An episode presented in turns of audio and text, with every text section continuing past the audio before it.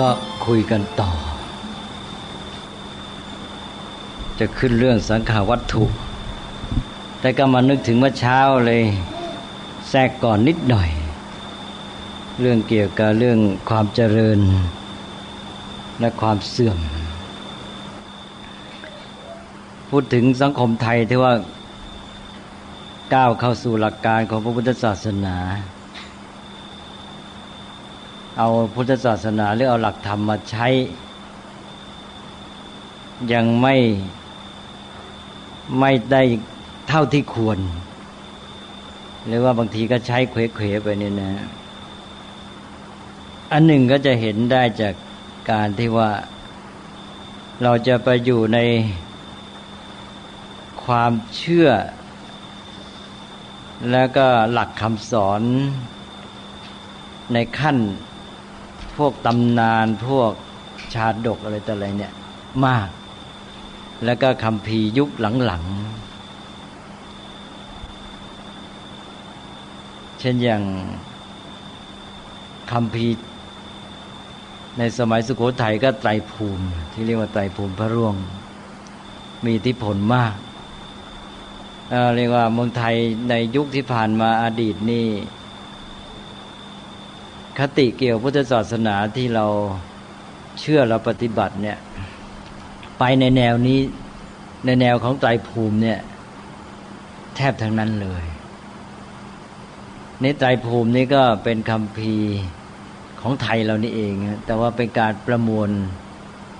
จากคำพีเก่าๆ ซึ่งเป็นรุ่นหลังพวกคำพีชั้นอัตถกถาดีการุ่นหลังๆเนี่ยมาใช้ เราไม่ค่อยได้ใช้ถึงคำพีดั้งเดิมที่เป็นหลักแท้ๆพระไตรปิฎกคือเป็นพระไตรปิฎกในลักษณะที่ผ่านมาจากคำพีรุ่นอธิบายทีนก็ยกตัวอย่างง่าย ๆ อย่างที่เข้ามาวิจารณ์กันเรื่อง ความชอบธรรมของผู้ปกครองประเทศ ตาม ไตรภูมิเนี่ยก็จะพูดถึงบุญญาธิการ ว่าพระเจ้าแผ่นดิน พระมหากษัตริย์นั้นเป็นผู้ที่ได้ทำบุญไว้ในปางก่อน ก็จึงได้มาเกิดขึ้นมาอยู่ในฐานะอย่างนี้เป็นกษัตริย์ หมายความว่าความชอบธรรมของพระองค์ก็อยู่ที่การที่ได้ทำบุญไว้ในชาติก่อน แล้วก็มาเกิดเป็นกษัตริย์ ฝรั่งเขาก็ศึกษานี้หรือพวกนักวิชาการสมัยใหม่ก็บอกว่าเนี่ยเนี่ยพุทธศาสนาก็ถือเอาความชอบธรรมของกษัตริย์อยู่ที่กรรมดีที่ได้ทำไว้ในชาติก่อน แต่ว่าถ้าเราไปดูตามพระไตรปิฎกนี่ ความชอบธรรมของผู้ปกครองอยู่ที่ไหน ก็จะเห็นว่าอยู่ที่ธรรมะใช่ไหม อยู่ที่ธรรมธรรมเป็นตัวตัดสิน เช่นอย่างในอคัญญสูตรนี่จะชัดมากเพราะอคัญญสูตรนี่จะพูดถึงเรื่องวันณะต่างๆนะก็ไม่ถือว่าคือของพราหมณ์ก็ถือชาติกำเนิด เป็นตัวตัดสิน ชาติกำเนิดนั้นเป็นความประสงค์ของพระผู้เป็นเจ้าหรือพระพรหมท่านสร้างมาอย่างนั้นนั่นก็ความชอบธรรมก็อยู่ที่วันณะ ของเขาเองที่เกิดมามีพระพุทธศาสนาบอกว่าไม่ได้อยู่ที่ชาติกำเนิด อยู่ที่การกระทำแต่ว่าการกระทำนั้นเอาอะไรตัดสิน กรรมที่จะถูกต้องก็กรรมที่เป็นธรรมใช่ไหมธรรมเป็นตัวตัดสินขั้นสุดท้าย เพราะฉะนั้นในอาคัญญสูตรจะมีคาถาที่สรุปหรือข้อความทั้งร้อยแก้วด้วยที่สรุปอยู่เรื่อยๆเลยทีเดียวว่า ธรรมเป็นสูงสุดทั้งในหมู่มนุษย์ และเทวดาว่างั้นจะมีข้อความนี้อยู่เรื่อยเลยคือพุทธศาสนานี่ถือธรรมสูงสุด ทีนี้ถ้าเราเอาตามไตรภูมิเนี่ยไตรภูมิจะไม่มีคำสอนถึงระดับนี้ ไตรภูมิจะอยู่แค่เรื่องกรรมดีที่ได้ทำไว้ในปางก่อนนี่คติที่ถือแบบนี้ทำให้โน้มเอียงไปในทางที่ว่า ไปเอียงด้านกรรมเก่าใช่ไหมจนกระทั่งคนไทยเนี่ยนับถือเรื่องกรรมเชื่อเรื่องกรรมในความหมายแบบกรรมเก่าซะมาจนบางทีกลายเป็นเชื่อแบบนิครนไปเลย ก็คือกลายเป็นออกนอกพุทธศาสนา เพราะว่าลัทธิกรรมเก่าก็คือลัทธินิครน ที่พระพุทธศาสนาติเตียน คือไม่ใช่ติเตียนก็คัดค้านอันนี้คนก็ถือว่า อะไรจะเป็นยังไงคนจะได้สุขได้ทุกข์หรือไม่สุขไม่ทุกข์เป็นเพราะกรรมที่ทำไว้ในชาติปางก่อนลัทธินี้เรียกลัทธิปุเพกตะเหตุวาดพระพุทธเจ้าค้านไว้หลายแห่ง ก็มีลัทธิอยู่สามลัทธิที่ถือว่าเป็นลัทธิที่ไม่ถูกต้องตามหลักพุทธศาสนา ไม่สนับสนุนการกระทำก็หนึ่งลัทธิกรรมเก่า ที่ว่าเนี่ย ซึ่งเป็นลัทธิของพวกนิครนแล้วก็สองลัทธิพระผู้เป็นเจ้าบันดาล ว่าอะไรจะอะไรก็เป็นพระพระเทศพระเจ้าผู้ยิ่งใหญ่บันดาล แล้วก็สามลัทธิแล้วแต่โชค นี่เมืองไทยเรานี่เราไปเน้นเรื่องกรรมที่ทำไว้ในชาติก่อน แม้ว่าจะเน้นเรื่องการที่ให้พยายามทำกรรมดีกรรมชั่วเอามาโยงกับปัจจุบันนะให้คนที่ นึกถึงผลกรรมที่ดีชั่วจากอดีต แล้วก็เตือนตัวเองให้ทำกรรมดีเว้นกรรมชั่ว แต่ว่าไปไปมามาจุดเน้นไปอยู่ที่กรรมในชาติก่อน แล้วก็อย่างที่เคยพูดไปแล้วว่าคนไทยเอาหลักธรรมมาใช้ในแง่ที่ว่าให้มาอยู่สุขสบาย ชีวิตจะสบายแล้วก็สังคมก็อยู่กันสันติสุขไม่เบียดเบียนกันในปัจจุบันก็ดีแล้ว มันก็เลยกลายเป็นว่ามาใช้หลักธรรมในเชิงของการ หยุดนิ่งมากกว่ามากกว่าที่จะเดินหน้า นี่เรื่องกรรมก็มาแง่มาเน้นในแง่เรื่องบุญเรื่องบาปนะกรรมที่ดีเป็นกรรมที่เป็นบุญ กรรมชั่วเป็นบาปให้เว้นบาปทำบุญ ก็อยู่ในระดับเนี้ยนะทีนี้ก็ถือว่าคนที่มาเกิดดีชาตินี้ก็เพราะกรรมดีเป็นบุญที่ทำไว้ในปางก่อน ถือว่าเป็นคนมีบุญนะ ซึ่งมันเป็นเพียงด้านหนึ่งของพุทธศาสนา ไม่ใช่ตัวตัดสินที่เด็ดขาด ตัวเด็ดขาดที่ทำให้กรรมนั้นมันเป็นกรรมที่ดีก็คือธรรมใช่ไหมเพราะนั้นในพระไตรปิฎกเนี่ยจะชัดมากอย่างอำนาจของผู้ปกครองก็จะไปอยู่ที่ธรรมเพราะธรรมเป็นตัวตัดสินธรรมก็ดูได้ในบัดนี้เลยในปัจจุบัน นั้นนี่ก็เป็นตัวอย่างของการที่ว่าสังคมไทยนี้ เรายังก้าวมาไม่ถึงหลักการที่แท้ของพุทธศาสนานะมาได้ในระดับหนึ่งแล้วเสร็จแล้วพอมาได้ระดับหนึ่ง แล้วเกิดไปยึดติดอันนั้นก็เลยไอ้ตัวการยึดติดนั้นกลับไปถ่วงตัวเองไว้ไม่ให้เดินหน้าต่อดังนั้นในสังคมไทยที่ผ่านมานี่ก็ไตรภูมิพระร่วงหรือเตภูมิกถาของ พระเจ้าลิไทยก็มีอิทธิพลต่อสังคมไทยมาตลอด ความเชื่อ ในทางศาสนาก็อยู่ในระดับของไตรภูมิซะมาก อีกอย่างหนึ่งที่มีอิทธิพลมากก็ชาดดกในกับทศชาติทศชาติก็มายึดในเรื่องของชาติเป็นพระเวสสันดรที่เราเรียกว่ามหาชาติ ซึ่งเน้นเรื่องทานบารมี อันนี้เราจะมีวรรณคดีที่เกี่ยวกับเรื่องมหาชาตินี้ ตั้งแต่ยุคอยุธยาเลยนะอย่างมหาชาติคำหลวง ต่อมาก็มีกาบมหาชาติ แล้วก็มีประเพณีเทศมหาชาติแผ่ไปทุกถิ่นเลย ทั้งภาคกลางภาคใต้ภาค ตอนออกเฉียงเหนือ ภาคเหนือมีไหม เรียกอะไรภาคเหนือ ภาคอีสานเรียกว่าทำบุญพระเวทใช่ไหมอ่าแล้วก็ทางภาคกลางก็มีเทศมหาชาติ ทางภาคใต้ก็มี ทางภาคเหนือเรียกว่าอะไร แต่ก็มีนั่นแหละนะเนี่ย มีที่พลไปทั่ว เราก็ใช้หลักคำสอนของพุทธศาสนาในระดับของชาดก แล้วก็มีการเทศชาดกอื่น ๆ ในโอกาสต่างๆ ก็เรื่องเป็นเรื่องของศีลธรรมการอยู่ร่วมกันในสังคมทั่วไป จะมีคนจำนวนน้อยที่จะเข้าถึงหลักธรรมที่เป็นเรื่องของปัญญาสุขุมลึกซึ้งซึ่งไม่ใช่ไม่มีนะ บางยุคก็จะเอาจริงเอาจังกัน ก็จะมีคนจำนวนน้อย อันนี้มันก็ต้องยอมรับเรื่องของสังคมคนหมู่ใหญ่ จะให้มาเข้าถึงคำสอนทั้งหมดเป็นไปได้ยาก แต่ว่าว่าถึงหลักการทั่วๆไปนี่ คนส่วนใหญ่ก็มาอยู่แค่ระดับนั้น ก็ทีนี้ทานที่เรามาเน้นกันในชาดกเทศมหาชาตินี่ก็ได้ผลในสังคมไทยทำให้คนไทยนี่มีจิตใจเอื้อเฟื้อเผื่อแผ่มาก แล้วเราเน้นเรื่องเมตตากรุณาอยู่แล้ว แล้วแถมทานนี่ก็เข้ามา เป็นคำสอนใหญ่ทีเดียว ก็ปรากฏว่าคนไทยนี่มีความเอื้อเฟื้อเผื่อแผ่มีความพร้อมที่จะบริจาคและให้แก่กันเนี่ยเป็นคนที่ให้อย่างมีจิตใจกว้างขวางใช่ไหม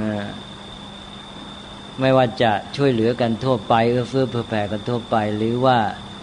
จะบำรุงพระศาสนา เวลาทำบุญทำกุศลต่าง ๆ ก็เน้นเรื่องทาน ราะนั้นเรื่องทานนี่คนไทยจะเรียกว่าแทบไม่อั้นเลย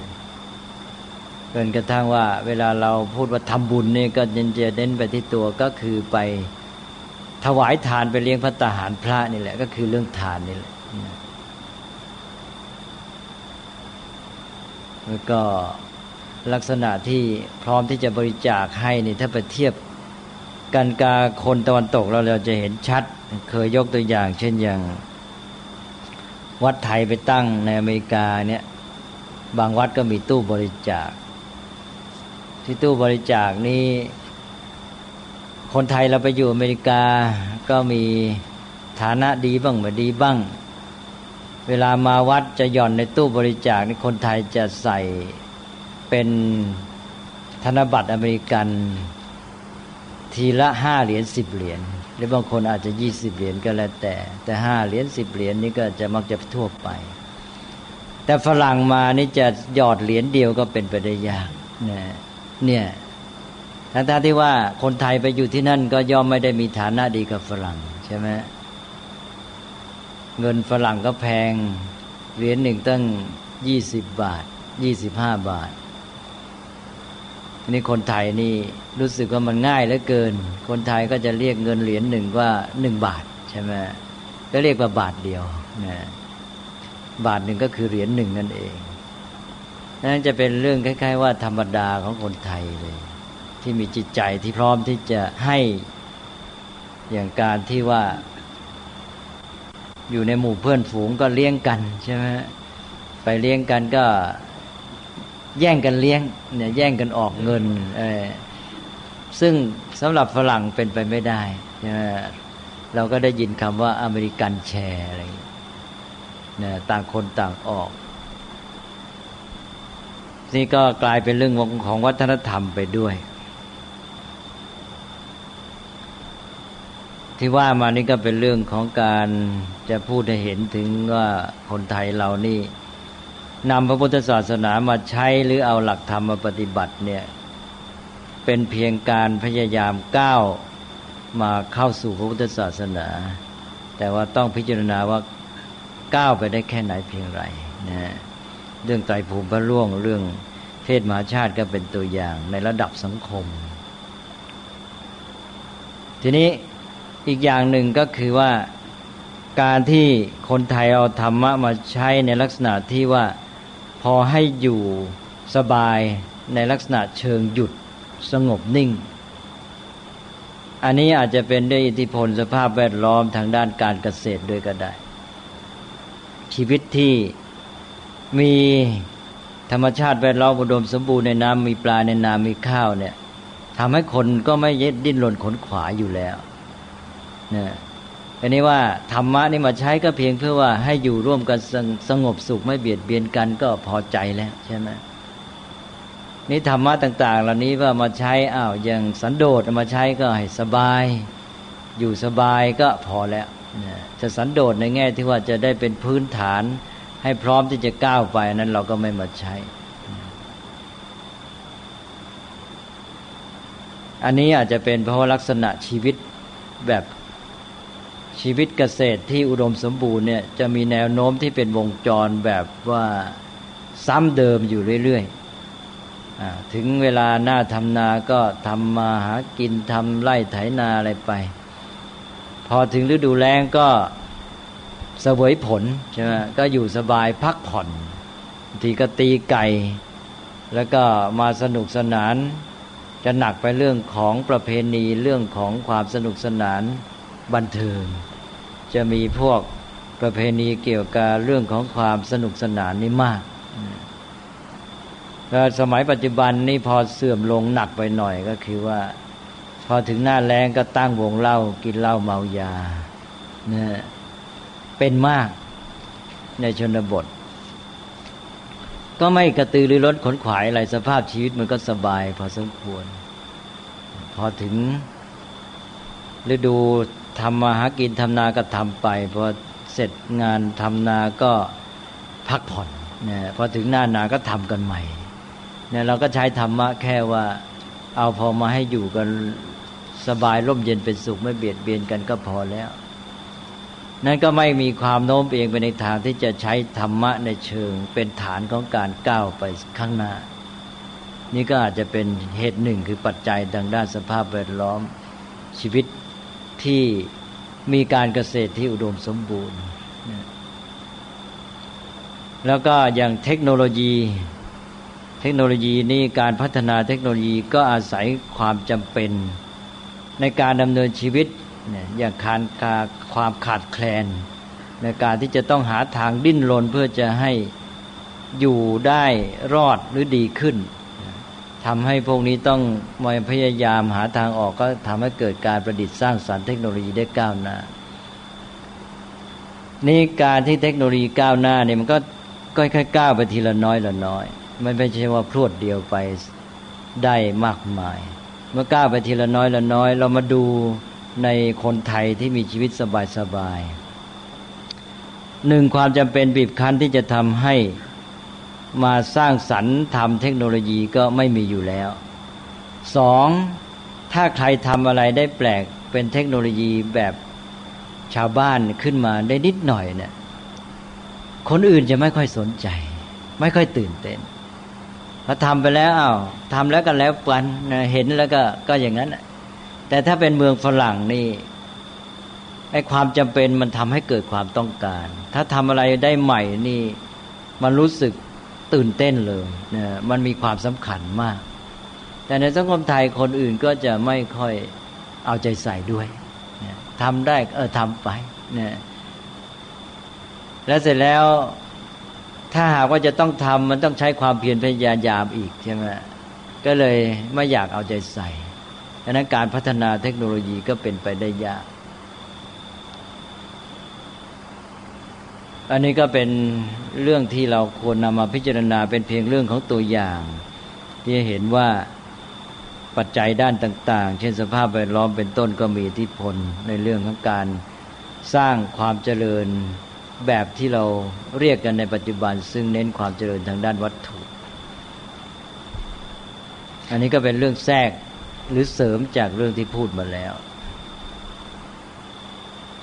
ก็เห็นจะพอสมควรนะฮะ ทีนี้ก็มาเข้าเรื่องสังหาวัตถุ เรื่องสังหาวัตถุนี้ก็เป็นเรื่องต่อเนื่องจากเรื่องพรหมวิหารสี่ประการที่พูดไปแล้ว นี้พรหมวิหารทำประจำใจของพรหมซึ่งเป็นธรรมะที่เป็นคุณสมบัติของคนที่จะอยู่ร่วมสร้างสรรค์สังคมนี้ หรือว่าสร้างโลกอภิบาลโลกเนี่ย ก็มีสี่อย่างอย่างที่ว่าไปแล้ว เมตตากรุณามุทิตาเบกขา แต่ว่าพรหมวิหารสี่นี่ที่จริงเป็นธรรมะในระดับคุณสมบัติในใจเท่านั้น ยังไม่ได้ออกมาในภาคปฏิบัติการจริง ๆ เวลาเราพูดกันอธิบายกันเนี่ยพูดเหมือนกับว่าออกมาสู่การปฏิบัติด้วย เพราะว่ามันเนื่องกันอยู่อยู่ในใจแล้วก็แสดงออก แต่ที่จริงมันเป็นเพียง ขั้นคุณสมบัติในใจที่ว่าเป็นพื้นฐานของการแสดงออกอีกทีหนึ่ง การแสดงออกนี้มันไม่ใช่ตัวพรหมวิหารแล้วนะถ้าเรามีแค่พรหมวิหารก็ได้แค่ท่าทีของจิตใจ แล้วก็เป็นคุณธรรมภายในนี่ถ้าไม่ออกสู่การปฏิบัติเนี่ยก็จะมีผลน้อย เหมือนอย่างว่ามาแผ่เมตตากันเนี่ยก็ปรารถนาดีอยากให้คนอื่นเป็นสุข เหมือนเรานั่งสมาธิเสร็จ ก็แผ่เมตตาว่าสเพสัตตาเป็นต้น ขอสัตว์ทั้งหลายทั้งปวงที่เป็นเพื่อนร่วมทุกข์เกิดแก่เจ็บตายด้วยกันหมดทั้งสิ้นจงเป็นสุขเป็นสุขเถิดนี้ฝรั่งมีฝรั่งที่มา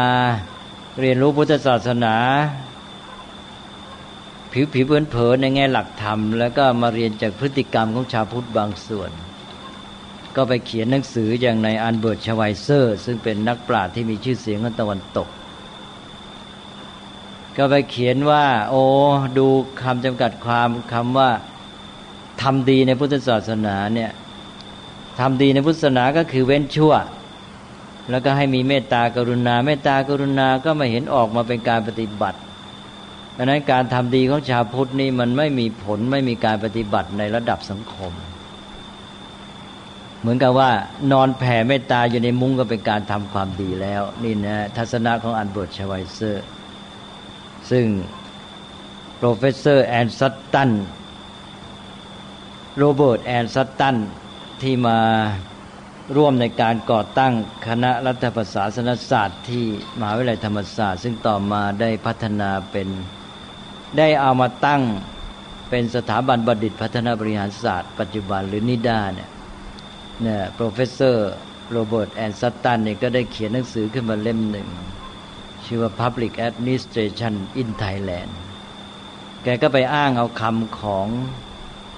อัลเบิร์ตชไวเซอร์นี่มาให้เห็นว่าอ๋อพุทธศาสนานี่ไม่ได้ช่วยให้พัฒนาสังคมเลย การทำดีในพุทธศาสนาก็แค่ไม่ทำชั่ว แล้วมีเมตตากรุณา เมตตากรุณาก็แค่นอนแผ่เมตตาอยู่ในมุ้งอย่างที่ว่านะครับ แกไม่ได้พูดใช้คำนี้แหละ แต่ผมพูดเอาสาระสำคัญ สรุปได้ว่าแกพูดทำนองนี้เนี่ยเพราะฉะนั้นเมื่อเอาแค่มีเมตตาอยู่ในใจ แค่นอนแผ่เมตตาอยู่ในมุ้งก็เป็นธรรมดีแล้วก็เลย ชาวพุทธก็ไม่ต้องไปทำอะไรที่เป็นปฏิบัติการในสังคมใช่ไหมเนี่ย เพราะฉะนั้นแล้วจะทำให้สังคมเจริญพัฒนาได้อย่างไรนะ เขาก็บอกว่าพุทธศาสนาก็เป็นเหตุปัจจัยหนึ่งที่ทำให้ขัดขวางการพัฒนาประเทศ นี่เป็นทัศนะของโรเบิร์ตแอนซัตตันนะที่มาเป็น professor สอนที่สอนด้วยแล้วก็ร่วมในการก่อตั้งดำเนินดำเนินงานของคณะรัฐประศาสนศาสตร์ ที่ว่าต่อมาได้มาตั้งเป็นสถาบันบัณฑิต บัณฑิตพัฒนาบริหารศาสตร์ นิชาพุทธเองก็ ต้องมาตรวจสอบตัวเองด้วย การที่เขาเขียนอย่างนั้น มันก็เป็นโอกาสให้เราได้มาสำรวจตัวเองเหมือนกัน ทีนี้ชาวพุทธเราตอนนั้นก็มีไปโกรธแต่ซัตตันนี่ด่าทอซัตตันกันเยอะเหมือนกัน ถ้าเราไปมัวด่าทออยู่ก็ไม่ได้ประโยชน์เท่าไหร่ ถ้าเขาพูดผิดมาก็ชี้แจงเป็นไปได้เหตุผลได้ปัญญา แล้วก็ตัวเองก็ต้องสำรวจตัวเองว่าเรามีข้อบกพร่องอย่างไรหรือเปล่าด้วยพระพุทธเจ้าก็ตรัสสอนไว้ บอกว่าถ้าใครมาติเตียน พระพุทธเจ้าพระธรรมพระสงฆ์จะไปโกรธเขานะว่างั้นนะแล้วถ้าหากว่าเขาติเตียนไม่ถูกก็ชี้แจงไปตามเป็นจริงว่าความจริงเป็นยังไงนะทีนี้ก็เราก็ควรจะสำรวจตัวเอง ที่จริงชาวพุทธก็อย่างที่ว่าเมื่อกี้บางทีการนำเอาธรรมะมาใช้ก็ ใช้ไม่ครบถ้วน อย่างพรหมวิหารก็ใช้ไม่ครบ หรืออย่างการเชื่อมต่อจากภาคคุณสมบัติในใจออกมาสู่ปฏิบัติการนี้เราก็ไม่ค่อยชัดกันวันนี้ก็เลยเอามาพูดเรื่องว่าอาพรหมวิหารเป็นธรรมะที่เป็นคุณสมบัติในใจ อันนี้จะทำให้เกิดผลในทางปฏิบัติมันก็ต้องมีธรรมะอื่นมารับช่วงธรรมะที่จะรับช่วงนั้นมีเยอะ แต่ว่าชุดหนึ่งที่รับกันโดยตรงเลย ก็คือสังฆาวัตถุนี่แหละสังฆาวัตถุนี้ก็แปลว่าทำเป็นที่ตั้งแห่งการสงเคราะห์นะสังฆะแปลว่าการสงเคราะห์ วัตถุแปลว่าที่ตั้ง ถ้าใช้เป็นภาษาไทยที่ตั้งธรรมะเป็นที่ตั้งก็คือหลักนั่นเองนะฮะวัตถุก็คือหลัก แล้วก็สังขารก็การสงเคราะห์ ทีนี้การสงเคราะห์แปลว่าอะไร ในภาษาไทยเราก็จะมองว่าการสงเคราะห์ก็คือการช่วยเหลือกัน แต่ที่จริงไม่ใช่ความหมายที่แท้ในภาษาบาลีคำว่าสังขารหรือสงเคราะห์นี่ แปลตามตัวแปลว่าจับมารวมเข้าด้วยกัน จับรวมเข้าด้วยกัน แปลว่าสังคหะหรือสงเคราะห์พอมาใช้ในภาษาไทยเราใช้ในความหมายว่าช่วยเหลือกันนี่พอใช้ความหมายใกล้กับเดิมเราก็ ใช้ว่าสังเคราะห์นะที่จริงจะเป็นสังเคราะห์หรือสงเคราะห์ตัวศัพท์เดิมมันก็อันเดียวกันแต่พอมาใช้เป็นไทยและสงเคราะห์ความหมายหนึ่งสังเคราะห์ไปความหมายหนึ่งนี้สังเคราะห์ก็เป็นรูปที่ไปทางสันสกฤต บาลีเป็นสังคหะ บอกแล้วว่าจับรวม จับรวมก็คือประมวลนะหมายถึงหลักการที่จะยึดเหนี่ยวจิตใจคนและรวมให้คนนี้ อยู่มีความสามัคคีเป็นอันหนึ่งอันเดียวกันนะก็ทำให้คนนี้ร่วมมือร่วมแรงร่วมใจกันนั่นเองนั้นสังขารนี้เป็นหลักสร้างความเป็นปึกแผ่น ความมั่นคง ความมีเอกภาพขึ้นในสังคมสังคมนั้นข้อสำคัญก็คือทำไงจะให้มันรวมกันได้ เป็นอันหนึ่งอันเดียวกันได้นะนั่นก็เวลาพูดถึงหลักเรื่องสังเคราะห์เนี่ย เราจะเห็นได้ในหลักธรรมหลายอย่าง พระพุทธเจ้าจะตรัสไว้ ซึ่งจะมีคำชุดว่าสังคหะ แล้วก็ไม่วิวาท แล้วก็สามัคคี แล้วก็เอกีภาพนะจะมาเป็นชุดเลยอย่างสารานิยธรรมเป็นต้นพอมีสารานิยธรรมแล้วก็จะทำให้เป็นไปเพื่อสังคหะ ก็คือการที่ร่วมกันรวมกัน หรือเป็นปึกแผ่น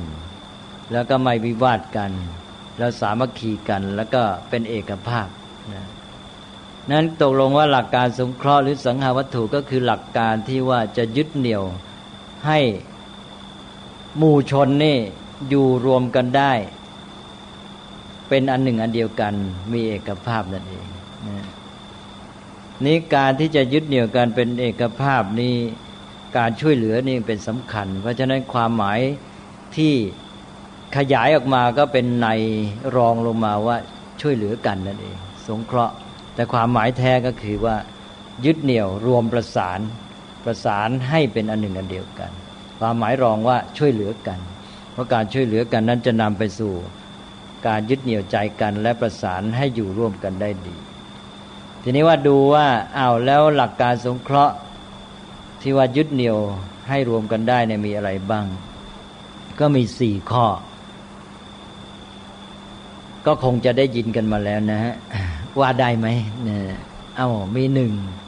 ทานสองปิยวาจาสามอัตถจริยาสี่สมานัตตตานะแต่เข้าใจว่าทุกท่านคงรู้ความหมายด้วยนะแต่ว่ามาพูดวันนี้ก็ถือว่ารู้แล้วมาทวนท่านั้นก็พอ อันนี้เราต้องการชี้ให้เห็นว่า สังหาวัตถุนี้เป็นธรรมะภาคปฏิบัติการ แล้วก็มาชี้ว่ามันโยงไปหาภาคคุณสมบัติในจิตใจอย่างไร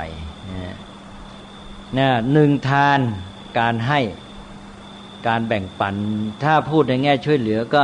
ช่วยเหลือกันได้วัตถุสิ่งของทรัพย์สินเงินทองใช่ไหมนี่ทานคือช่วยเหลือได้สิ่งของ เราพูดว่าการให้ สองปิยวาจา นี่วาจาเป็นที่รัก หรือวาจาที่เกิดจากน้ำใจรัก อันนี้เป็นด้านคำพูดแหละ ถ้าเราจะเอาคำว่าช่วยเหลือกันมาใช้ก็จะช่วยเหลือด้วยถ้อยคำอันที่หนึ่งนี่ช่วยเหลือด้วยเงินทองสิ่งของ ข้อที่สองนี่ช่วยเหลือด้วยวาจาคือถ้อยคำต่อไปสามอัตจริยา แปลว่าการบำเพ็ญประโยชน์ อันนี้หมายถึงการช่วยเหลือกันด้วยเรี่ยวแรงกำลังกายนะเนี่ยคนจะช่วยเหลือกันมันก็มีหลักสามด้านเนี่ยนะหนึ่งช่วยเหลือด้วยสิ่งของเงินทองสองช่วยเหลือด้วยถ้อยคำสามช่วยด้วยเรี่ยวแรงกำลังนะทีนี้ต่อไปสี่อันนี้ไม่เห็นเป็นการช่วยเลยข้อสี่ใช่ไหมเนี่ยดูสิลองดูในพรหมวิหารเนี่ยสามข้อแรก จะมีลักษณะสอดคล้องกัน แต่พอมาข้อสี่แล้วไม่เหมือนแหละนะอย่างเมตตากรุณามุทิตานี่ จะไปในแนวเดียวกันพอมาข้อสี่นี่ มีลักษณะพิเศษไปนี่ก็เหมือนกันในสังหาวัตถุสามข้อแรกเนี่ย เป็นเรื่องช่วยเหลือกันอย่างที่ว่า แต่มาข้อสี่ไม่เห็นเป็นการช่วยเหลือเลยนะสมานัตตาแปลว่าความมีตนเสมอ ความมีตนเสมอ หรือภาษา ไทยที่เอามาจากบาลีก็แปลว่าสมานเนี่ยเพราะว่าสมานัตตาศัพท์เองก็บอกว่าสมานะอยู่แล้ว สมานัตตา สมานะอัตตาตาตาแปลว่าความหรือภาวะ อัตตาแปลว่าตน สมานะแปลว่าเสมอคำว่าเสมอก็คือสมานะ สมานะอ่านเป็นไทยว่าสมาน สมานตัวนี้ คิดว่าคงไม่ผิดต้องมาจากบาลีตัวนี้ สมานในภาษาไทยที่ปัจจุบันนี้เรามา แปลกันว่าประสานใช่ไหมสมานกลมกลืนกันเนี่ยจนกระทั่งว่าคนไทยนี่ไม่ได้เข้าใจความหมายของคำว่าสมานะว่าเสมอแหละนะเวลาเห็นคำว่าสมานนี่คนไทยไม่ได้มองความหมายว่าเสมอ แต่คนไทยมองความหมายว่าประสานกลมกลืน ถ้าเรายอมรับว่าสมานสมานในภาษาไทยมาจากสมานะในภาษาบาลี ก็แสดงว่าความหมายของคำว่า สมานะที่แปลว่าเสมอเนี่ยสำหรับคนไทยแล้ว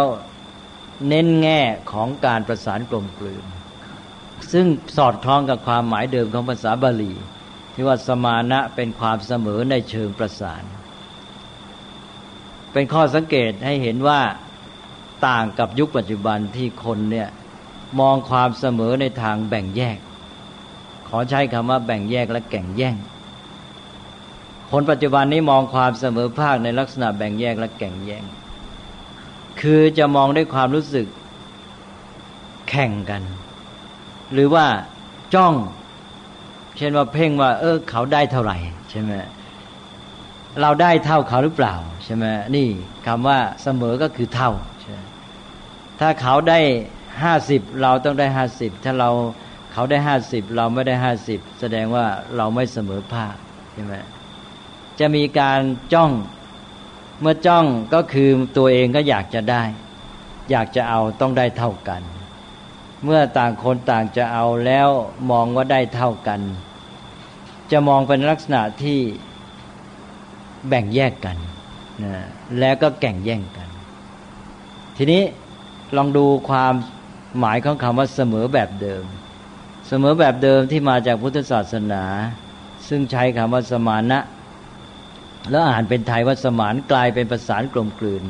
ทำไมเสมอมีความหมายเป็นเชิงประสานได้ ก็ดูความหมายเดิมสมานัตตาท่านอธิบาย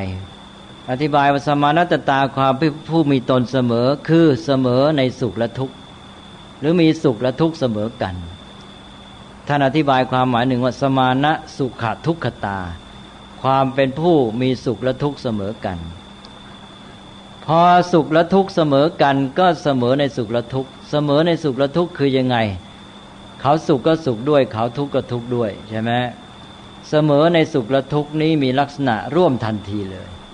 เพราะฉะนั้นแปลเป็นไทยนี่มีสุขและทุกข์เสมอกันจะแปลเป็นไทยว่าร่วมสุขร่วมทุกข์ใช่ไหม อร่วมสุขร่วมทุกข์นี่มันประสานทันทีแล้ว หมายความว่ามีสุขก็สุขด้วย แต่มีทุกข์ก็ไม่ทิ้งกัน ความหมายแต่เดิมมามันน้อมให้รู้สึกว่าเสมอนั่นคือร่วมใช่ไหมเพราะนั้นไปไปมามาสมานะที่แปลว่าเสมอเนี่ย อ่านเป็นไทยว่าสมานก็มีความหมายเป็นประสานกลมกลืนไปเลยจนกระทั่งเวลานี้แล้วสมานก็จะมีความหมายต่างจากเสมอไปแล้วนะ ทั้งท่าที่ตัวเดิมมันคือที่มาของคำว่าเสมอ แต่พจนานุกรมก็คำว่าสมานะในภาษาบาลีที่อ่านเป็นไทยเป็นสมานก็เลยมีความหมายเป็นว่าสสารกลมกลืนต่างจากคำว่าเสมอไปแล้วนะอันนี้ในพจนานุกรมราชบัณฑิตสถานนี่ไม่แน่ใจว่าจะให้รากศัพท์ที่มาของศัพท์ไว้ ว่าสมานในภาษาไทยมาจากสมานะในภาษาบาลีหรือเปล่า อาจจะไม่ให้ก็ได้นะ เพราะกลัวว่าเดี๋ยวจะหาว่าลากเข้าวัด แต่คิดว่าไม่ผิด สมานะสมาน สมานในไทยน่าจะต้องมาจากสมานะของภาษาบาลีนี่แหละแล้วมันมีเขาที่ชัดเจน ก็ไปอ่านว่าคำว่าเสมอคือสมานในภาษาบาลีนั้น มาในคำว่าสมานัตตามีตนเสมอกัน หมายถึงความเสมอภาค แต่เป็นความเสมอที่มีความหมายเชิงประสานกลมกลืนเพราะว่าความหมายเบื้องต้นก็คือว่ามีสุขและทุกข์เสมอกัน หมายความว่าร่วมสุขร่วมทุกข์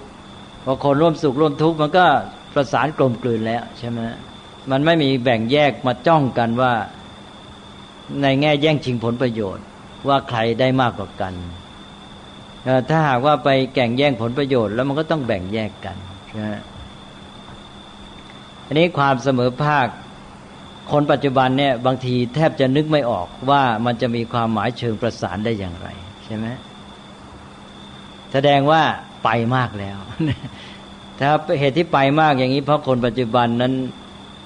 มีหลักการของเรื่องของความเสมอภาคอยู่ใต้อิทธิพลของลัทธิทุนนิยมลัทธิเศรษฐกิจที่แสวงหาผลประโยชน์ของแต่ละบุคคล ก็ทำให้แต่ละคนนี้เพ่งจ้องหาผลประโยชน์ของแต่ละคน ความเสมอภาคก็มีความหมายมาสนองไอ้ความต้องการอันนี้ การต้องการแย่งชิงผลประโยชน์ ก็ทำให้แบ่งแยกจากกัน และก็แข่งแย่งกันก็กลายเป็นว่า ถ้าแกได้ห้าสิบฉันต้องได้ห้าสิบถ้าแกได้ร้อยฉันต้องได้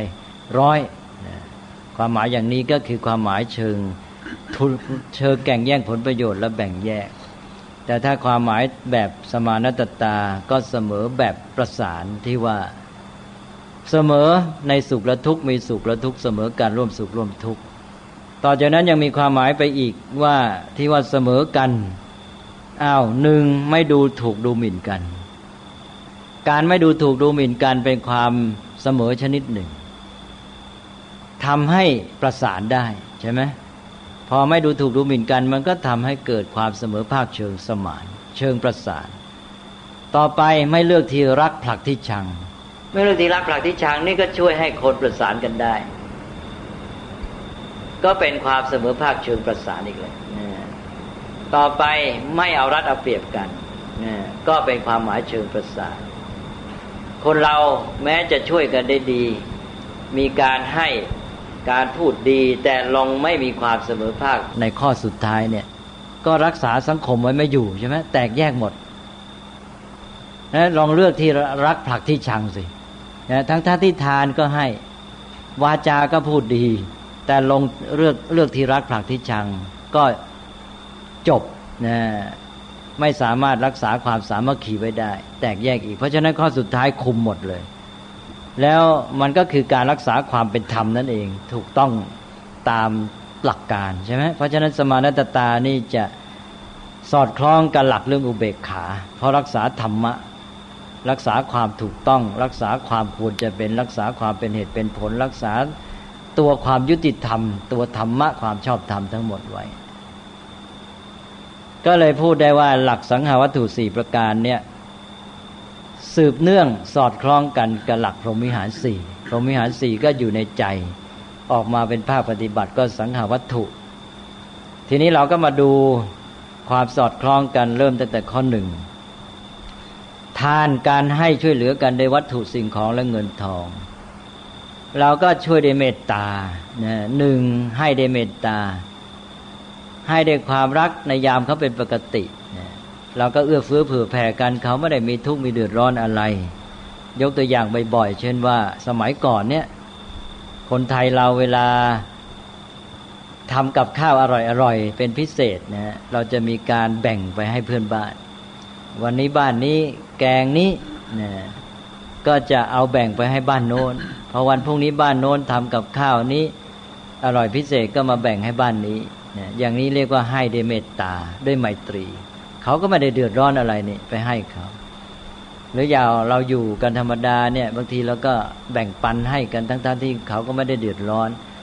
การให้กันอย่างนี้เรียกว่าให้เดเมตตาหรือไมตรี ทีนี้สองเขาตกทุกข์ได้ยากเดือดร้อน คนน้ำท่วมไฟไหม้นะเราก็บริจาคเงินทองสิ่งของไปช่วย อย่างนี้เรียกว่าให้เดกรุณาใช่ไหมนี่การให้ก็ต่างไปตาม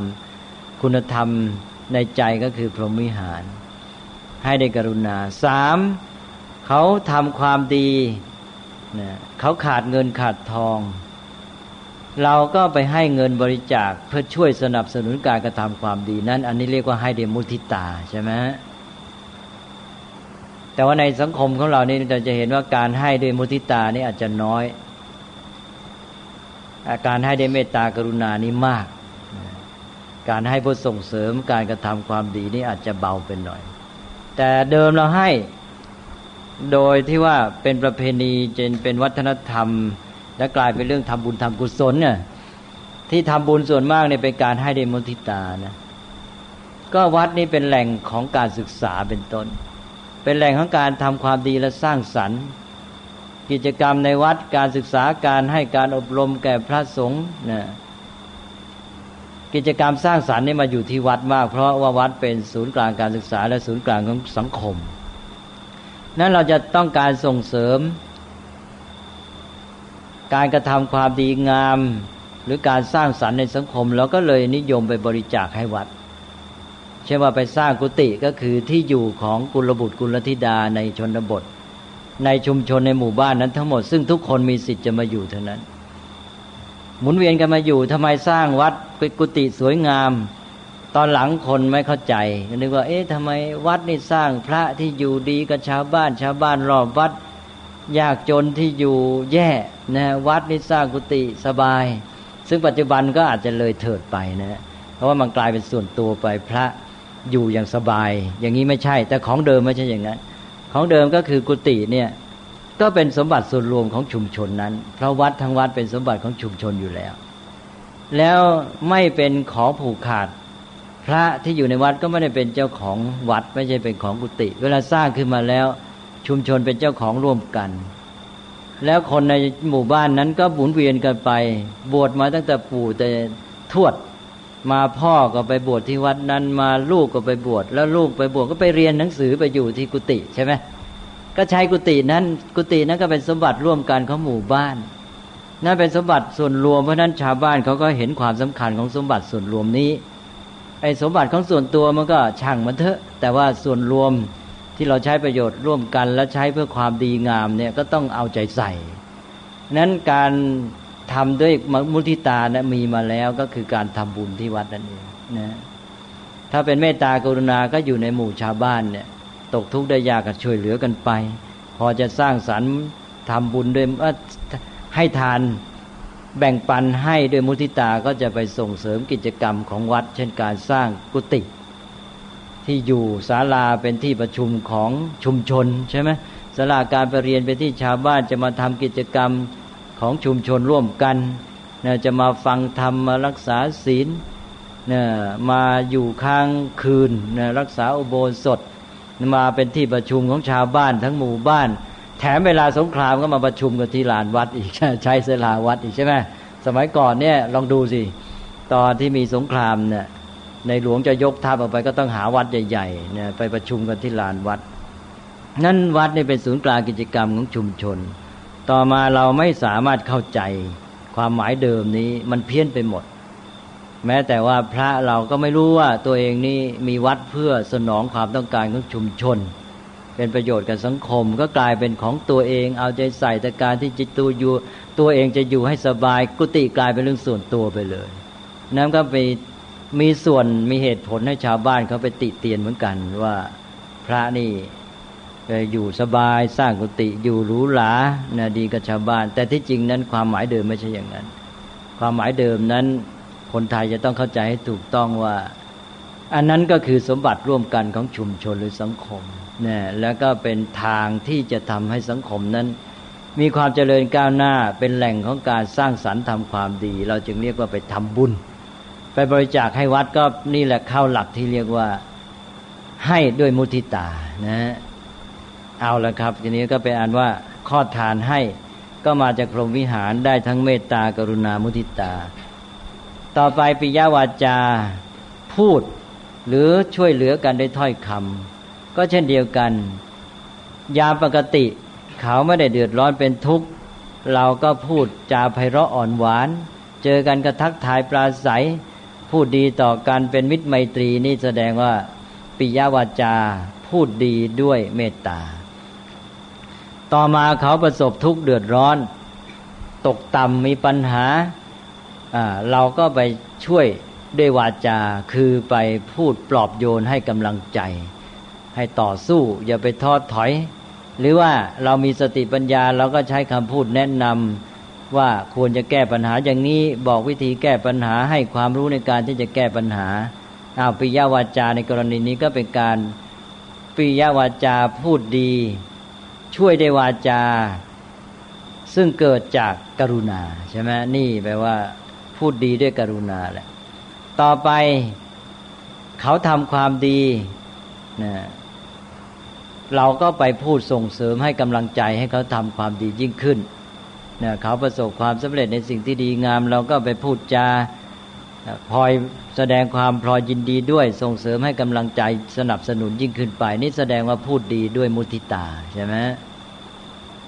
ก็ครบแล้วปิยวาจาก็มาจาก เมตตาก็ได้กรุณาก็ได้มุทิตาก็ได้ ต่อไปอัตจริยาบำเพ็ญประโยชน์ช่วยเหลือได้เรียวแรงกำลัง อันนี้ก็เช่นเดียวกันเขาอยู่เป็นปกติก็ไม่ได้เดือดร้อนอะไรนะเราก็ช่วยเหลือมีแรงกำลังนะก็มาช่วยกันยกข้าวยกของให้ยกเก้าอี้ให้อะไรอย่างนี้นะ ก็เหมือนอย่างกับเพื่อนเรานี่แหละนะเขาก็ไม่ได้เดือดร้อนอะไร เดินไปด้วยกันเขาถือของหนักกว่าเรานะเขาไปคนเดียวเราไม่ไปด้วยเขาก็ถือไหว แต่เราไปด้วยมือเราว่างกว่าเราก็ เออเดี๋ยวเดี๋ยวช่วยถือแบ่งเบาเขาอย่างนี้ก็เรียกว่าช่วยกันด้วยเมตตาใช่ไหมก็สละแรงงานของเราให้แก่เขา ต่อมาคนอื่นเขาประสบความทุกข์ความเดือดร้อนเนี่ยตกน้ำว่ายน้ำไม่เป็น เราแข็งแรงว่ายน้ำเป็นด้วย เราก็สละ เรี่ยวแรงกำลังของเราโดดน้ำลงไปช่วย ช่วยคนตกน้ำนี่แสดงว่าอัจฉริยาด้วยกรุณาแหละบำเพ็ญประโยชน์นะเอาเรียวเรียแรงช่วยด้วยกรุณา ต่อไปเขาทำความดีกันทำความดีสร้างอะไรที่เป็นประโยชน์นะเราก็ไปช่วยเอาแรงเข้าไปช่วยสนับสนุน อย่างสมัยโบราณนี่บอกแล้วว่าวัดนี่เป็นศูนย์กลางของสังคม นะเป็นแหล่งที่ทุกคนได้ใช้ประโยชน์ร่วมกัน เวลาสร้างกุฏิก็คือสร้างที่อยู่อาศัยของผู้คนที่จะได้ไปบวชไปเรียนนะไปเรียนคนละสามเดือนได้ใช้กุฏินั้นกันมา อย่างนี้เป็นต้นนะอันนี้พอเขาสร้างกุฏิกันนี่ชาวบ้านจะไปสละแรงไปช่วยกัน ในกรณีนี้การที่ไปสละแรงงาน เอาแรงงานไปช่วย ก็เป็นการสนับสนุนการทำความดี ในกรณีนี้เรียกว่าช่วยด้วยมุทิตาใช่ไหม ไปช่วยสร้างกุฏิไปช่วยขุดบ่อน้ำหรืออย่างประเพณีประจำปีก็คือขนสายเข้าวัด การที่ชาวบ้านไปสละแรงงานช่วยขนขายขนสายข้าวัดก็เป็นการช่วยอัตจริยาด้วยมุทิตา นี่เป็นตัวอย่าง ตกลงครบแล้วนะฮะสังขาวัตถุเป็นภาคปฏิบัติการในสังคมชัดเลย แล้วก็เอาไปคูณกับพรหมวิหารในใจ สามข้อแรกทานให้ปิยวาจาพูดดี แล้วก็อัดสามอัตจริยาการช่วยได้เรียวแรงกำลังบำเพ็ญประโยชน์ แล้วไปคูณกับพรหมิหารเมตตากรุณามุทิตา แสดงออกอย่างละสามเป็นเก้าสถานการณ์นะเก้าสถานการณ์ออกมาแล้วนะ เป็นอันว่าทานให้ได้เมตตาก็ได้ ให้ได้กรุณาก็ได้ ให้ได้มุทิตาก็ได้ ปิยวาจาพูดดีด้วยเมตตาก็ได้ พูดด้วยกรุณาก็ได้ ด้วยพูดด้วยมุทิตาก็ได้ อัจฉริยาเอาแรงกายเข้าช่วยบำเพ็ญประโยชน์ทำด้วยเมตตาก็ได้ ด้วยกรุณาก็ได้ ด้วยมุทิตาก็ได้ใช่ไหมก็แปลว่าก้าสถานการณ์แหละสอดคล้องกันหมด นี้ต่อไปข้อสี่สมานัตตา แปลว่าความมีตนเสมอ นี่บอกแล้วต้องอาศัยอุเบกขาเป็นสำคัญ สามข้อแรกนี่เป็นการปฏิบัติต่อกัน ให้ก็ให้แก่กันปิยวาจาก็พูดต่อกัน แล้วอัจฉริยาก็เอาแรงกายมาช่วยต่อกันอีกแต่พอข้อสี่สมานัตตานี่เอาตัวเข้าคลุกเลยนะเอาตัวเข้าร่วมเลย ข้อสี่จึงมีลักษณะต่างไป ไม่ใช่ต่อกันซะแล้วเข้าร่วมเลยพอข้อสี่นี้เข้าร่วม แต่ว่ามีลักษณะก็คือความเท่าเทียมกัน ความเสมอภาคนะแต่เป็นแบบประสาน อาศัยอุเบกขามาช่วย ที่จริงมันข้อหนึ่งสองสามเมตตากรุณามุทิตามาเสริมสมานตตาได้หมด แต่ตัวที่เป็นหลักสำคัญเป็นฐานก็คืออุเบกขา เพราะมันเป็นตัวรักษาธรรมะ เป็นตัวรักษาความเป็นธรรม ความเสมอภาคนี้ต้องอาศัยความเป็นธรรมใช่ไหมอย่างที่บอกแล้วว่าอ้าว ก็มีทุกข์มีสุขก็สุขด้วยกันแล้ว เวลาทุกข์ไปทิ้งกันเนี่ยมันก็ไม่ไม่เป็นธรรมแล้วใช่ไหมเนี่ยทีนี้พอเราเขาทุกข์ก็ทุกข์ด้วยสุขก็สุขด้วยร่วมสุขร่วมทุกข์ก็มีความเป็นธรรมก็เสมอภาคก็ประสานกัน แล้วก็ไม่ดูถูกดูหมิ่นกัน ไม่เลือกที่รักผลักที่ชังนะไม่ใช่ว่า เออ คนโน้นแล้วก็ให้พิเศษแต่คนนี้ไม่ให้ อะไรอย่างนี้นะ หรือเวลาตัดสินวินิจฉัยอะไรก็เข้าข้างคนนู้นคนนี้เลือกที่รักผักที่ชังนั้นก็ก็เสียความเสมอภาคเสียสมานตตา แล้วก็ไม่ดูไม่เอารัดเอาเปรียบกันเนี่ยพอว่ามีความเสมอภาคแบบนี้แล้ว มันก็เข้ากันได้หมด นั้นสมานตตาความมีตนเสมอก็ทำให้เข้ากันได้ กลมกลืนเลย ความเสมอภาคจึงเป็นเรื่องของความประสานกลมกลืนอย่างที่ว่ามันนี้นะก็สอดคล้องกันหมดแล้วนะฮะเป็นอันว่า นี่คือหลักสังหาวัตถุหลักการสงเคราะห์สี่ประการซึ่งเป็นภาคปฏิบัติการ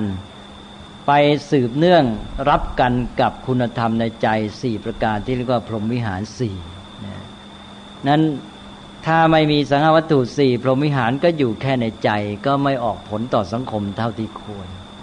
แต่ถ้าไม่มีเมตตากรุณามุทิตาเบกขาเป็นพรหมวิหารอยู่ในใจ สังหาวัตถุสี่ประการที่เป็นภาคปฏิบัตินี้ก็จะ หนึ่งเกิดขึ้นได้ยากใช่ไหมมันไม่ค่อยเกิดขึ้นทีนี้จะทำให้เกิดขึ้นทํำยังไง ก็ต้องมีแรงจูงใจอื่น เช่นว่าทานนี่การให้ไม่เกิดจากเมตตาไม่มีเมตตาความรัก หรือกรุณาความสงสารอยากช่วยเหลือมาเป็นแรงจูงใจแล้วทำไง จะให้ก็ต้องกลายเป็นแรงจูงใจอย่างอื่น เช่น อยากจะได้หน้าได้ตาเอาละสิใช่ไหม นี่ต้องมีแรงจูงใจอย่างอื่นแล้ว กลายเป็นว่าให้ เพราะว่าอยากได้หน้าได้ตา หรือมีผลประโยชน์ตอบแทน หวังผลประโยชน์จากเขาระยะยาวนะเสียน้อยจ่ายน้อยเพื่อให้ได้มาก หรือว่าหวังได้ผลตอบแทนเป็นยศ เป็นเงินตราเป็นเหรียญตราอะไรงี้เป็นต้นใช่ไหมเป็นอันว่าถ้าไม่มาจากพรหมวิหารเป็นคุณสมบัติเป็นฐานอยู่ในใจแล้ว ภาคปฏิบัติการในสังคมหนึ่งเกิดขึ้นได้ยากสองถ้าเกิดขึ้นไม่จริงใจใช่ไหมเมื่อไม่จริงใจไม่พอดี ถ้ามันเกิดจากคุณธรรมมันจะพอดีใช่ไหมเออเขามีสถานการณ์อย่างนี้เราก็ให้เขา แล้วมีอุเบกขาไปคุมว่าให้อยู่ในเหตุในผล แต่เพราะว่า เช่นว่าให้โดยแรงจูงใจต้องการผลตอบแทนหรือต้องการได้หน้าได้ตาเนี่ย มันจะไม่ให้ชนิดพอดีหรอกใช่ไหม เอออันนี้ได้หน้าได้ตาก็ให้ ให้จนกระทั่งว่าเกินที่ควรจะให้นะทีนี้ไอ้ที่ไม่ได้มาหน้าได้ตาก็เลยไม่ยอมให้จะให้นิดๆหน่อยๆนี่ถ้าให้ได้เมตตากรุณามุทิตาเบกขาไม่ทำอยู่ในใจแล้วพอดีเลยก็แปลว่าเกิดขึ้นได้ยากและเกิดขึ้นแล้วไม่จริงใจแล้วไม่มั่นคง เมื่อใดที่ตัวไม่ได้ผลประโยชน์ตอบแทนเป็นต้นก็ไม่ช่วย ไม่มีสังหาวัตถุออกมาใช่ นั้นจะวิปริตไปหมด ไม่สามารถจะดำรงสังคมนี้ให้อยู่ได้ดีได้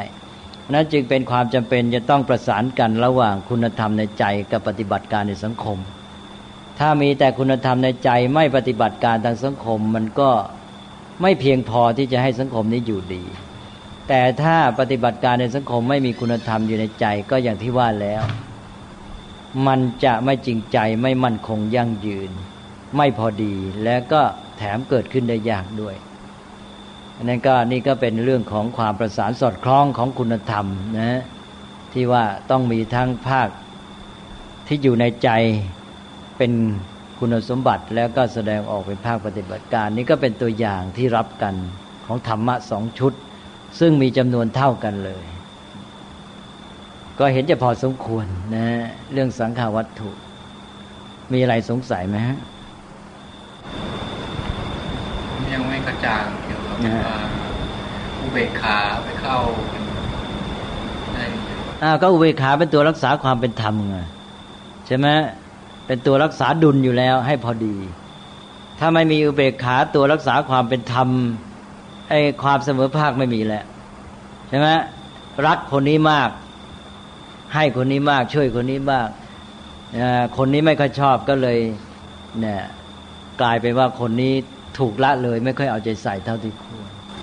พระเดชพระคุณอาจารย์ครับผมเสนอว่าถ้าอุเบกขามองไปในแง่ของตัวทานปิยวาจาหรือในสามข้อแรกเนี่ยอ่ามัมันก็เป็นตัวสร้างสมดุลด้วยเพราะว่ามันเป็นคล้ายๆเราเป็นขอบเขตว่าไม่ให้มันมากหรือไม่ให้มันน้อยเกินไปใช่ใช่แน่นอนแหละอ่าด้วยใช่ไหมครับทุกด้วยคุมหมด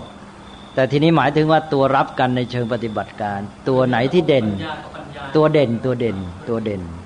หมายความตัวแสดงออกที่เด่นเนี่ยมันอยู่ที่ข้อไหน คือฐานนั่นเองฐานในใจที่มาแสดงออก ตัวไหนเป็นตัวหลักให้แล้วเมตตากรุณามุทิตานี่ก็มาเด่นที่ทานปิยวาจาทัจริยา เพราะเป็นเรื่องของการช่วยเหลือกัน ทีนี้พอมาอยู่ร่วมกันที่จะให้ประสานกลมกลืนเนี่ยมันจะหนักที่ความเสมอภาคความเป็นธรรม ถ้าเสียความเป็นธรรมเมื่อไหร่ทั้งท่านที่ช่วยกันดีเนี่ยไม่อยู่นะใช่ไหมไปทันทีเลย ลองเอารัดเอาเปรียบหรือว่าไม่เสมอภาคนะเลือกที่รักผลักที่ชังปั๊บเนี่ย ถึงแม้จะพูดดียังไงก็ไม่อยู่ใช่ไหมความสามัคคีไม่อยู่แตกทันทีดังนั้นอุเบกขาจึงเป็นตัวที่คุมเรื่องสมานตตาอย่างสำคัญ ความเสมอภาคก็คือตัวรักษาความเป็นธรรมคือในบางครั้งเนี่ยผมว่าผมลองมองพิจารณาเปรียบเทียบเพราะว่าเคยไปอยู่สังคมตะวันตกมา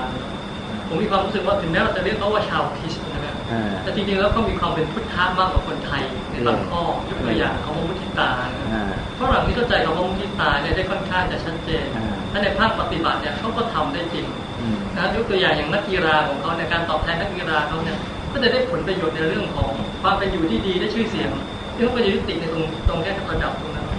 แต่กลุ่มสังคมไทยเนี่ยเราไม่ใช่เรารู้สึกเราพอเราจะมุทิตาเลยสักอย่างหนึ่งนะฮะ แล้วก็โหมให้จนกระทั่งแบบร้าเลยขอบเขตไปแล้วขณะเดียวกันสำหรับอันที่เราหมั่นไส้หรือเราอิจฉาเนี่ยเราก็ผ่านที่จะไม่ใช้มุทิตาเลย ก็เลยไม่ทราบจริง ๆ แล้วเนี่ยสังคมไทยเนี่ยเราควรจะต้องหันกลับมาเน้นเรื่องการใช้มุทิตาเนี่ยให้เหมาะสม ก็เคยพูดบ่อยอยู่แล้ว บอกว่าคนไทยปัจจุบันเนี่ยก็เน้นเรื่องเมตตากรุณาใช่ไหมจนกระทั่งคำว่าเมตตากรุณามาเป็นคำสามัญในภาษาไทย ก็หมายความว่าในหลัก พรหมวิหารสี่นี่เราใช้สองข้อแรกมาก แต่มุทิตานี่เราแทบไม่พูดถึง เพิ่งจะมาใช้ในการแสดงออกก็กลายเป็นพิธีกรรมเป็นรูปแบบไป เป็นเพียงแสดงออกเท่านั้นเองใช่ไหมฮะเป็นแสดงออกในเชิงสังคมนะได้หน้าในตาบ้างอะไรบ้าง บางทีไปแสดงมุทิตาให้เงินนี่ไม่ใช่ว่าโดยใจจริงหรอกนะไปแสดงเอาหน้าเอาตาใช่ไหมนะ ไม่ใช่มุทิตาที่เป็นธรรมะในใจ มันกลายเป็นเอามุทิตามากลายเป็นการปฏิบัติการทางสังคมไปแล้วผิดด้วยศัพท์เนี่ยไม่ถูกถูกไหมพิธีมุทิตาจิตเนี่ยเอาของไปให้ มุทิตามันเป็นคุณธรรมในใจ ไม่ใช่ไอ้ที่ไปให้นะมันเป็นการทานเลยใช่ไหมใช่เอาเงินให้ เอาของไปให้เนี่ยเป็นทานถูกไหมแต่ทานนั้นเกิดจากมุทิตาแต่ว่าเกิดจากมุทิตาจริงหรือเปล่าต้องไปดูในใจแล้วเกิดจากใจยินดีส่งเสริมหรือเปล่า ถูกไหม นั้นที่ไปให้นั้นที่บอกว่ามุทิตานั้นไม่ได้แน่เป็นเพียงพิธีกรรมนะมุทิตามันอยู่ที่คุณสมบัติในใจ ทีนี้ว่ามันอาจจะเป็นการขาดตอนอย่างหนึ่งในสังคมไทยหรือเปล่า คือเมื่อกี้ได้ยกตัวอย่างแล้วว่า มุทิตาสมัยก่อนเนี่ย เพราะสังคมไทยเรามีศูนย์กลางอยู่ที่วัด วัดเป็นศูนย์กลางของชุมชน และการทำความดีสร้างสารรค์เพื่อความเจริญก้าวหน้าของสังคมก็ไปเด่นอยู่ที่วัดใช่ไหม อย่างที่ว่าจะสร้างที่เล่าเรียนศึกษากุฏิให้ผู้เล่าเรียนก็คือพระใหม่ไปอยู่เลยเนี่ยมันก็อยู่ที่วัดทางนั้นฉะนั้นคนก็เลยไปให้เงินบริจาคกกันที่วัดเพื่อไปสร้างสรรค์ทำอะไรต่าง ๆ สนับสนุน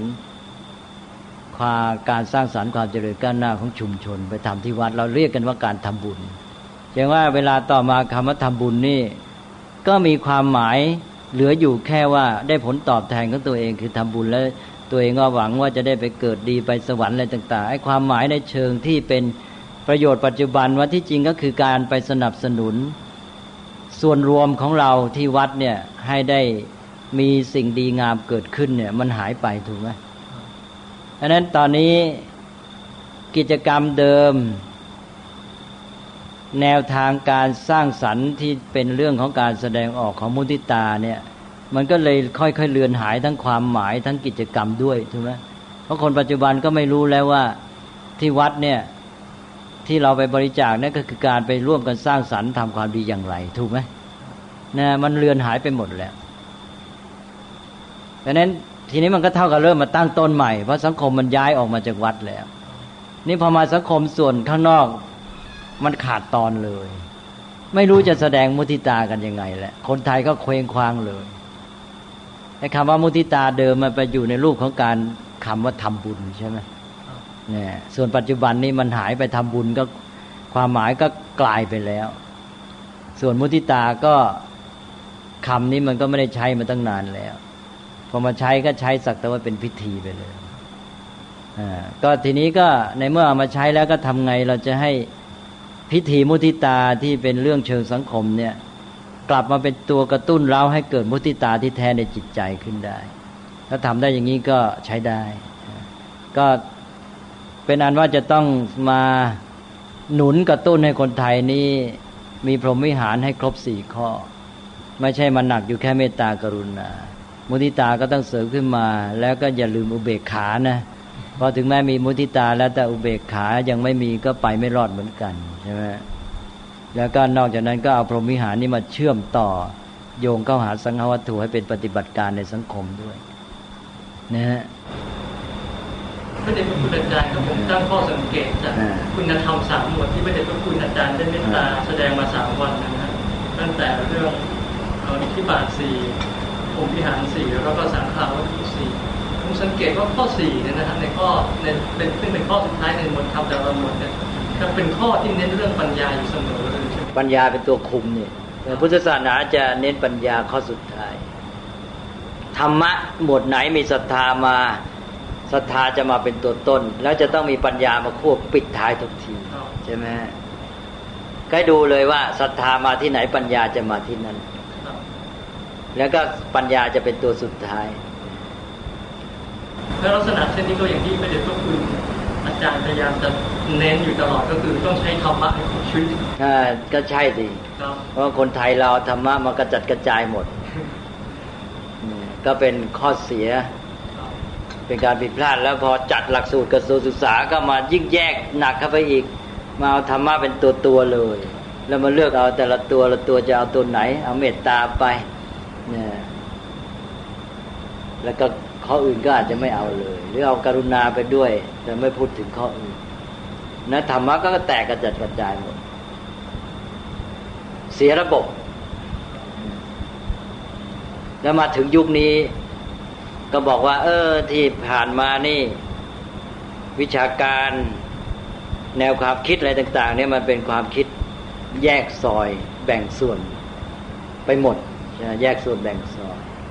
ต้องเป็นระบบบูรณาการมีดุลยภาพ เป็นองค์รวมอะไรต่างๆ พูดกันเยอะครับแต่ไม่ได้มาดูว่าที่จริงอะตัวเองก็ยัง